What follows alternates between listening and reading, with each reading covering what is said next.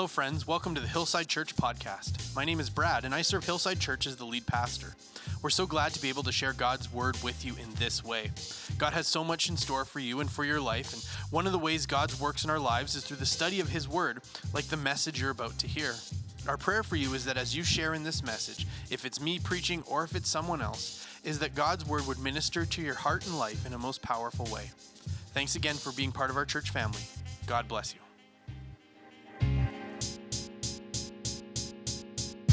If this morning you would like to, to find the scripture that we're going to be in, the, the place where we're going to read from this morning, um, you can go to Exodus chapter 3. But I need to warn you, we're not going to be there for a while.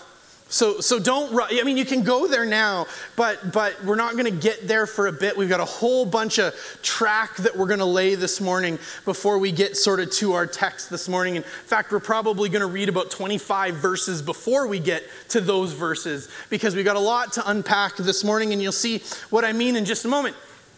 Every year, I'm um, at the beginning of the year, one of the things that I like to do as we enter into a new year is that I like to, to take a focused and intentional time to look at the God that we worship. To, to start the year off by looking at who God is and, and take a moment to, to understand the God that we worship. Um, and we do this by, by focusing on, on a part of who God is, a, a part of the Trinity. And, and this year, we're going to take a look at the first person of the Trinity, God the Father. And so when you ask a question like, Who is God? This is as big and as, a, as important a question as we can ever ask. And it's a question that if we're open to the answer to it, it, it will change everything. Because what we believe about God and who God is shapes what we believe and how we see everything. It determines how we see ourselves and it determines how we see other people, and it determines how we see the world around us, and it determines how we see our place in the world. It determines how you see your relationship with Him. It determines how you understand how you walk with Him. It determines how you understand yourself in light of Him. It determines how you understand your salvation. It determines how you understand His grace. It just determines how you understand His purpose for you, His love for you. It affects everything. With, with how you really truly understand and see God in the deepest parts of your heart, the mental image of who you see when you picture God will affect everything. Do you see God as an angry man in white robes up in heaven looking to zap us with lightning bolts?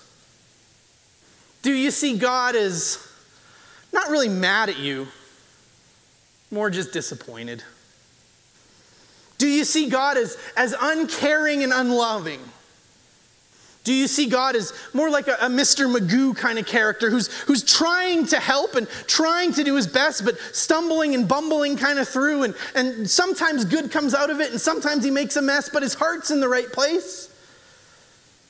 Do you see God as a holy police officer just up there watching to make sure that nobody steps out of line. And if you do, I'm going to correct you on it. But I'm just there to watch to make sure you're doing the right things. Do, do you see God as, as a guilt factory? Just laying it on thick. That, that you need to know you were wrong and you need to know you're guilty because I'm God and it's what I do. Do, do you see God as, as like a giant scale? That, that holds all the good things about you in one hand and all the bad things about you in the other hand, and just sort of lets your life play out and will figure it out as you go. And then, depending on where the scale is when you die, well, that'll determine something. Do you see God as a cosmic vending machine? That whatever I ask for, God's got to give it to me. Or, or do you see God as just a self self-help genie, that He's really just there to make me, me feel good about me? And it's, but it's important that we have a, a, real correct biblical understanding of who God is when we talk about God the Father, because of all the members of the Trinity, as we talk about God the Father and Jesus and the Holy Spirit, I think that who and what God is is probably the most mysterious part of the whole Trinity. See, we, we recognize, and we're going to get into the Trinity this morning, and we're going to talk about what that means and, and how to understand all of that. But, but as you read through the narrative of the Bible, you're, you're introduced to Jesus. And we get this picture of who Jesus is. And we're introduced to the Holy Spirit. And we get you know, chapter after chapter of Jesus talking about the importance of the Holy Spirit and what the Holy Spirit is going to do. And then we see, read Acts and we read all the letters and we see this, this, the power and work of the Holy Spirit. But God is just the constant right from the beginning. We're, we're just presented with the presence of God. Now, now, Jesus and the Holy Spirit are there as well, all three, all eternal, and we're going to talk about that in a moment. But for, the, for Jesus and the Holy Spirit, there's sort of these moments where, where we get a picture of who they are. But with God, we just read in the beginning, God created the heavens and the earth. And that's our introduction to God. And then we're left with sort of the remainder of the pages of Scripture to, to try and understand who and what this, this God is. God is just always there and we're left with trying to unpack God. But in order to unpack who God the Father is, I think we need to start with the basics. We need to start with, with the idea of, of the, this, this doctrine, this theology surrounding a concept I just mentioned. We need to talk about the Trinity. Um, I don't know if you, can you click Shannon? Oh, all right, here we go. Now we got this. The Trinity, there you go, now in case you needed to know how to spell it. Um, but because understanding what the Trinity means and, and what the Trinity is not is foundational and key to understanding who God is Himself. Now, to start off, um, just to, to get cards out on the table, the word Trinity doesn't appear in the Bible. If you do a, a biblical search, if you Google it, does the word Trinity appear in the Bible? The answer is no. Um, be, and there isn't a verse or a passage that you can specifically just go to that says, okay, here's what the Trinity is, here's how it works, here's how to understand it. But if we take some time to unpack what the Bible has to say about God and discover that while the specific word Trinity isn't used, the idea is always there. The doctrine of the Trinity means that there is one God who eternally exists as three different persons the Father, the Son, and the Holy Spirit. Stated differently, God is one being and three in person. these definitions express three crucial truths. This, this is how you can understand, or these are the three crucial truths to understanding the Trinity. First, the Father, Son, and Holy Spirit are all distinct persons. Second, each person is fully God. Third, there is only one God. The Bible makes it clear that there's just one God. There's a verse in the Old Testament in Deuteronomy. In Hebrew, they would call it the Shema. It's sort of like the foundational principle of, of Judaism, where, where, they understand that, that God is one, monotheism. And it's found in Deuteronomy chapter 6. And it says, Hear, O Israel, the Lord our God, the Lord is one. And Jesus quotes this and, and reaffirms this actually when, when he's asked what the greatest commandment is in Mark chapter 12. Sometimes when we tell this story and we say, well, the, the, the lawyer asked, what was the greatest commandment? And Jesus answered, love God and love people. But when we unpack it a little bit more, we see that in, in, Mark chapter 12 and verse 28, it'll say that notice, noticing that Jesus had given them a good answer, he, this lawyer, asked him of all the commandments, which is the most important? The most important one, answered Jesus, is this Hear, O Israel, the Lord our God, the Lord is one. And then Jesus continues to quote that passage because that's the passage where it will say, Love the Lord your God with all your heart, and with all your soul, and with all your mind. And the second is like it, love your neighbor as yourself. Jesus affirms there is one God. But yet, the Bible speaks of the Father as God. In Philippians chapter 1, it says, Grace and peace to you from God, our Father, and the Lord Jesus Christ. But it also talks about and, and identifies Jesus as God. In Titus, it will say, While we wait for the blessed hope, the appearing of the glory of our great God and Savior, Jesus Christ. So, God the Father and Jesus is also God. And the Bible will tell us that the Holy Spirit is God. In Acts chapter 5, there's a, there's a story, and we're just going to read a portion of it. But there's this couple who comes to church celebrating, hey, look, we sold our property, and we're going to give all of the money to the church. Aren't we great? Except they weren't giving everything to the church, and there was no reason for them to give everything, but they made a point of, we're given everything. And so there's this story, and we read in Acts chapter 5, and it says, Then Peter said to Ananias, How is it that Satan has so filled your heart that you have lied to the Holy Spirit? So, quick question for you Who does Peter say they lied to? The Holy Spirit. Okay, hold on to that because you're going to need to remember that in like 30 seconds. But lied to the Holy Spirit and have kept money for yourselves, some of the money you received from the land.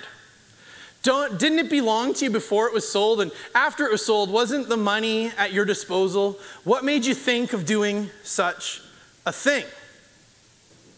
Who did he lie to? Well, here, who did he lie to? The Holy Spirit. All right. Have you not lied, or you have not just lied to human beings, but to God? So you, Peter will say, You lied to the Holy Spirit, which means you lied to God. So we have, have God the Father is God, and we have Jesus is God, and we have the Holy Spirit is God. Now, there's lots and lots and lots of passages that, that we could go to and we could continue to unpack, and this is a tremendously large doctrine to try to cover in just a couple of minutes. That, my friends, is the sound of the church of tomorrow. is, is there, where, the Bible will say, where there's no oxen, the stalls are clean. Where there's no kids, everything's quiet. We are grateful for noise. We are grateful for kids stomping around upstairs. But so the question then becomes well, well, how do we understand this three and one, one and three, one plus one equals, or one plus one plus one equals one, but it doesn't? And how do we understand that? Is, are, are the Father, Son, and Holy Spirit just different ways of looking at God? That, that He presented Himself these three different ways throughout time? Or, or is it kind of like a timeline? That in the Old Testament, you, you had God the Father, but then God the Father became Jesus the Son, and we had Jesus up until he ascended into heaven, and then God the Father, who became Jesus the Son, then becomes the Holy Spirit after that? Well, well that doesn't work biblically. Because we see in the Father, we see in Scripture that the Father, the Son, and the Holy Spirit are distinct persons. For example, one of the, the most common verses that if I was to take a poll, probably the verse that the most people know here is John 3:16. For God so loved the world, he sent, he gave, whatever translation you want to use, his son. He doesn't say, For God so loved the world, he came down, he sent his son into the world. Or for God so loved the world that he gave his one and only Son, that whoever believes in him shall not perish, but have everlasting life. He sent his Son, he gave his Son. The next verse will say, For God did not send his Son. And Jesus will talk about how he's going to return to the Father. In John chapter 16, Jesus will say, Because I am going to the Father where you can no longer see me. So he's not somehow I am the Father and I'm going to go back into heaven. He's saying, I'm going to go, that the Father has sent the Son, and now the Son is going to return to the Father. But Jesus will tell us about what's going to take place after he leaves. So he, the, the Son, or the Father sends the Son, the Son comes, the Son says, I'm returning, but then the Son will also say, But I'm, when I leave, there's something else that's going to take place. He says that he and the Father are going to send the Holy Spirit into the world. In John 14, it will say this I will ask the Father, this is Jesus, Jesus uh, saying, I will ask the Father, and he will give you another advocate to help you and be with you forever. And if you jump down to verse 26, it will say, But the advocate, the Holy Spirit, whom the Father will send in my name, will teach you all things and remind you of everything I had said to you. And so we see that the Son is distinct from the Father and the Spirit is distinct from the Son and the Father. And we get a, a picture of this, we, we get a very clear picture of this in Mark chapter 1 at the baptism of Jesus when we see the Father speaking from heaven, the Holy Spirit descending from heaven, and Jesus being baptized. Verse 10 will say, just as Jesus was coming up out of the water, he saw heaven being torn open and the Spirit descending on him like a dove. And a voice came from heaven You are my Son, whom I love, with whom I am well pleased. And then if we go to John, I told you we were reading a lot of verses. I don't know if you're like, did he forget about uh, uh Exodus 3? Nope, we're just not there yet. I told you we were going to be reading a whole lot of verses this morning. But if we go to John chapter 1, John begins his book on the person of Jesus like this In the beginning was the Word. Now, if you unpack this passage, and we're not going to get into this this morning because we only have so much time, but what we see is that as John refers to the Word, he's referring to Jesus. And so when he says, In the beginning was the Word, he's saying, In the beginning was Jesus. And if you look into what the word beginning means here, we would perhaps have an understanding that the word beginning would mean like the start. At, at the start was Jesus. But that's not really the, the, what the word beginning conveys here in, in the original understanding, the, the, the, the Greek that John would have used. What the word beginning means is as far back as you want to go. So, not just from the start, but just if you keep going back further and further and further, the word was there. Not just back to the start, but there is no start. It's, an, it's a concept of eternity that as far back as you want to go, not just back to the beginning of the world, not just back, but to the keep pushing further and further back, you'll see the same thing. And so from eternity past was Jesus. And Jesus and the Word was with God. So God the Father and Jesus are there in eternity past. Jesus was with God the Father, not was God the Father, but was with God the Father. And lastly, it says, and the Word was God. So Jesus from eternity past was with God, but the Word was God. There's one last place that I want to go to to highlight this idea, and it's found in John chapter 16. We've been there a few times this morning. But this is Jesus, and he's speaking to, and the reason why we keep going back to this part is because this is where Jesus is speaking to his disciples, and he's explaining to them about the coming of the Holy Spirit that this is right before Jesus is going to die. And so he's preparing his disciples for what's going to come next. He doesn't want to leave them confused, lost, or wondering. So he, he, he sits them down essentially and begins to talk about this is what's going to take place after I'm gone.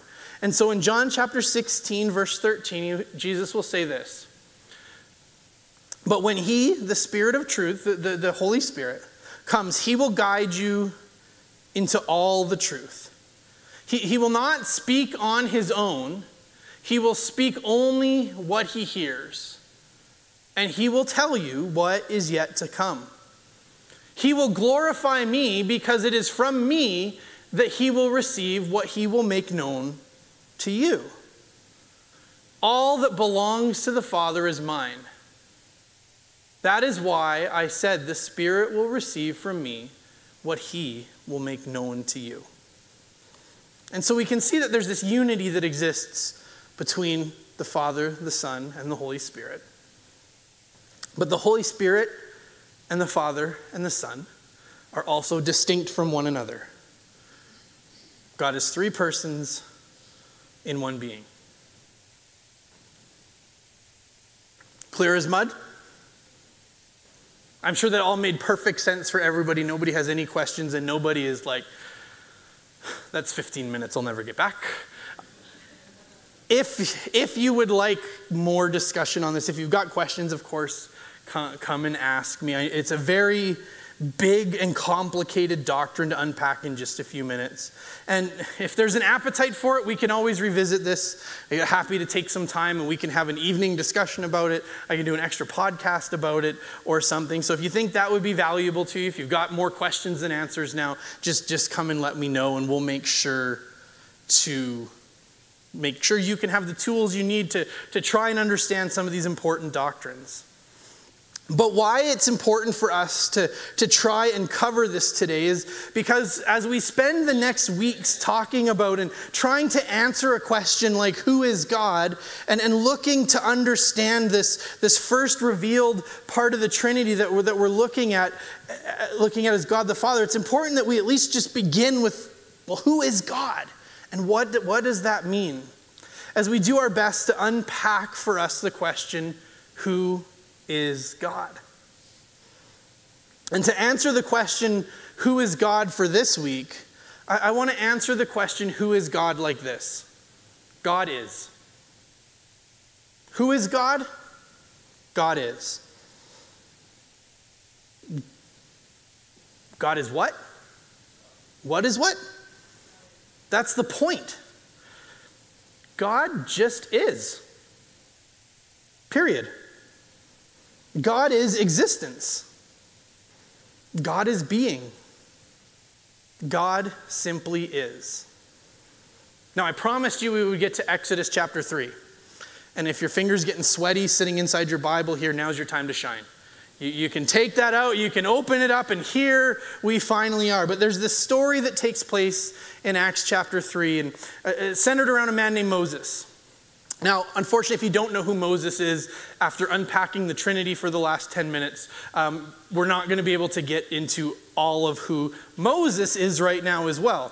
But what you need to know is at this point in his life, Moses is a shepherd, and he's out tending the flocks of his father in law. When he sees a bush that's on fire, which in and of itself is kind of strange. You don't just see bushes on fire randomly throughout life. Usually there's a reason why a bush is on fire. But this bush out in the wilderness is just on fire. But what makes it extra special is that it's not actually burning up. That this bush is on fire, but it's not, on, it's not burning up.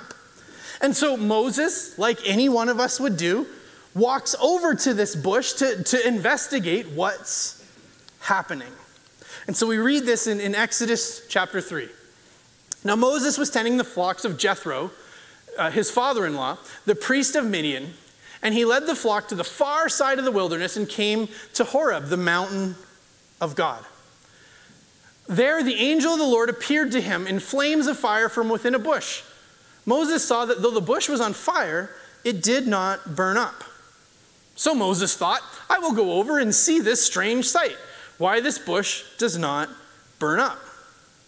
When the Lord saw that he had gone over to look, God called to him from within the bush, Moses, Moses. And Moses said, Here am I. God uses this bush to get Moses' attention. And as Moses comes over and, and he, Moses begins to hear from God, God begins to speak to Moses and outline for him his, his plan for his life.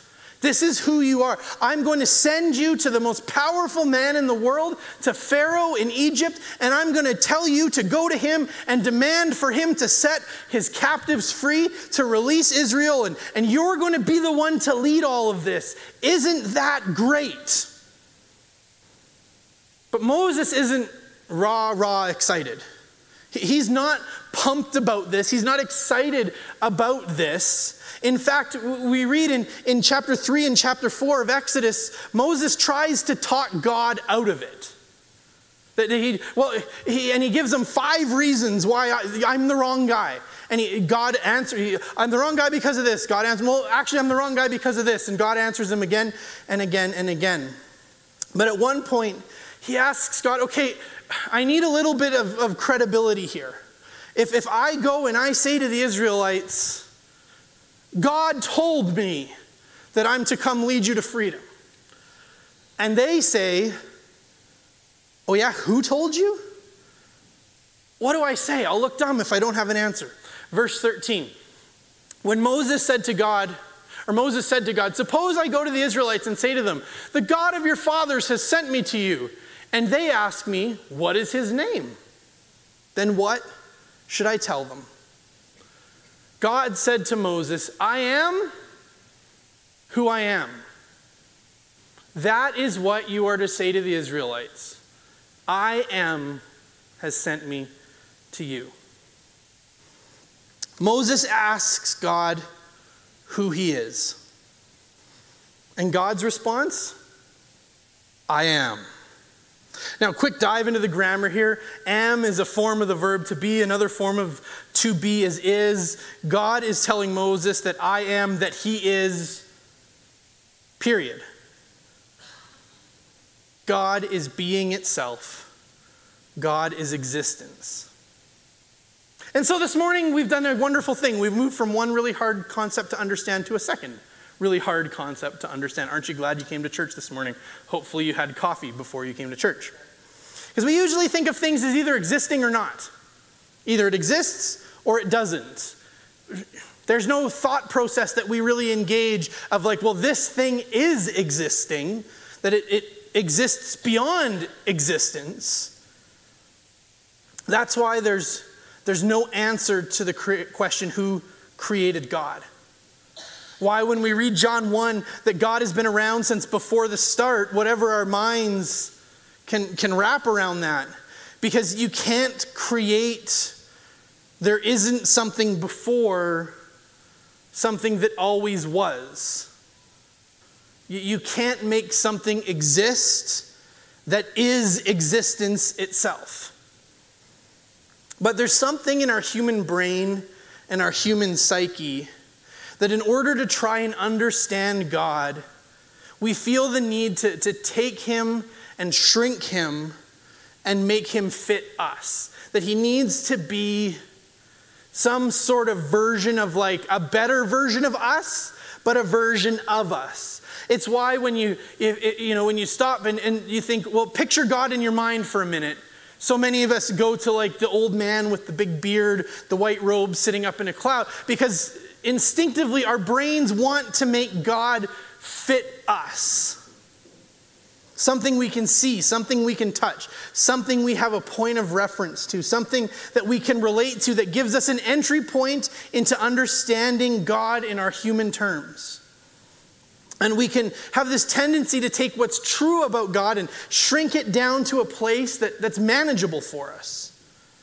And so we take God and we try and pull back and pick at the parts of who God is or what God is that, that maybe we don't like or, or maybe we don't understand and just, just prune God down into something that makes sense to us. I don't like that. So, so God can't be that. That, that doesn't make sense to me. So, so God can't be that.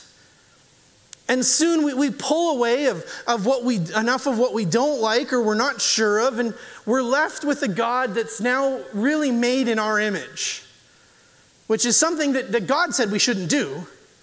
Don't make gods in your own image. But we, we pull away parts of, of God that are hard to understand, and suddenly we, we shrink God down into like a manageable package which is everything God's not. And we, we look and we go, there. Now that's the God I want. That, that's what I think God should be. But then the flip side of that is so many people stop believing in God because the version of God that they've been presented is this picked at, stripped away version of God that looks an awful lot like us. It looks like our preferences. It looks like what we think God should be like. It looks like what we think God should do. It looks like what we think God ought to be. But then, when even though that's not God, we, we want that to be God until that God doesn't do what that God should do because we've made God in our own image. And then now I have trouble believing in God. the underlying or the understanding that we ascribe to God, it's just, it can be too small. But as we read Scripture, we see that when God talks about Himself, He's doing His best in ways that we can understand to say, I'm bigger than that. Nope, I'm still bigger than that. No, no, I'm still bigger than that. You're getting closer, but I'm still bigger than that.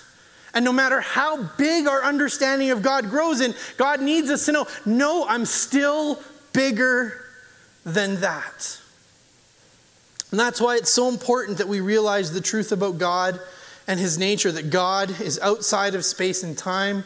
His ways are higher than our ways, his thoughts are higher than our thoughts. He is infinite, eternal, immaterial. He is beyond our human ability to comprehend. He is bigger, better, and more than anyone can understand.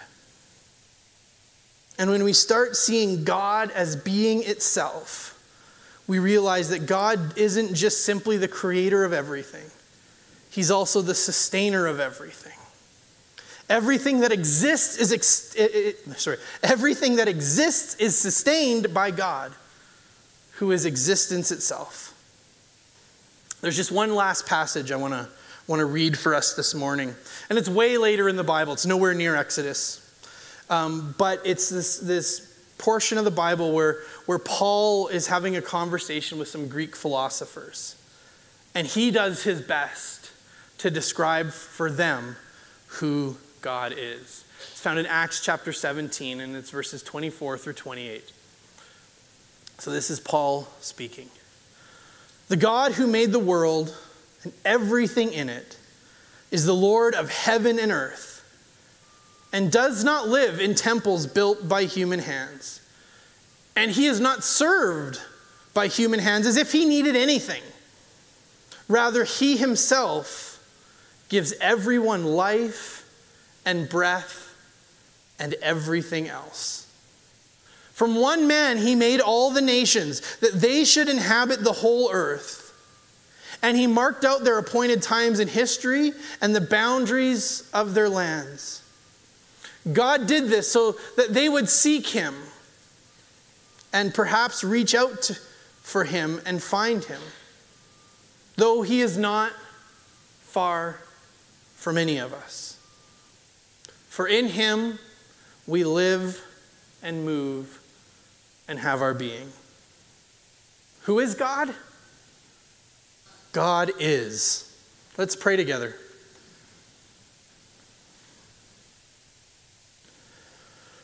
Father God, we, we come to you humbled upon being able to enter into your presence.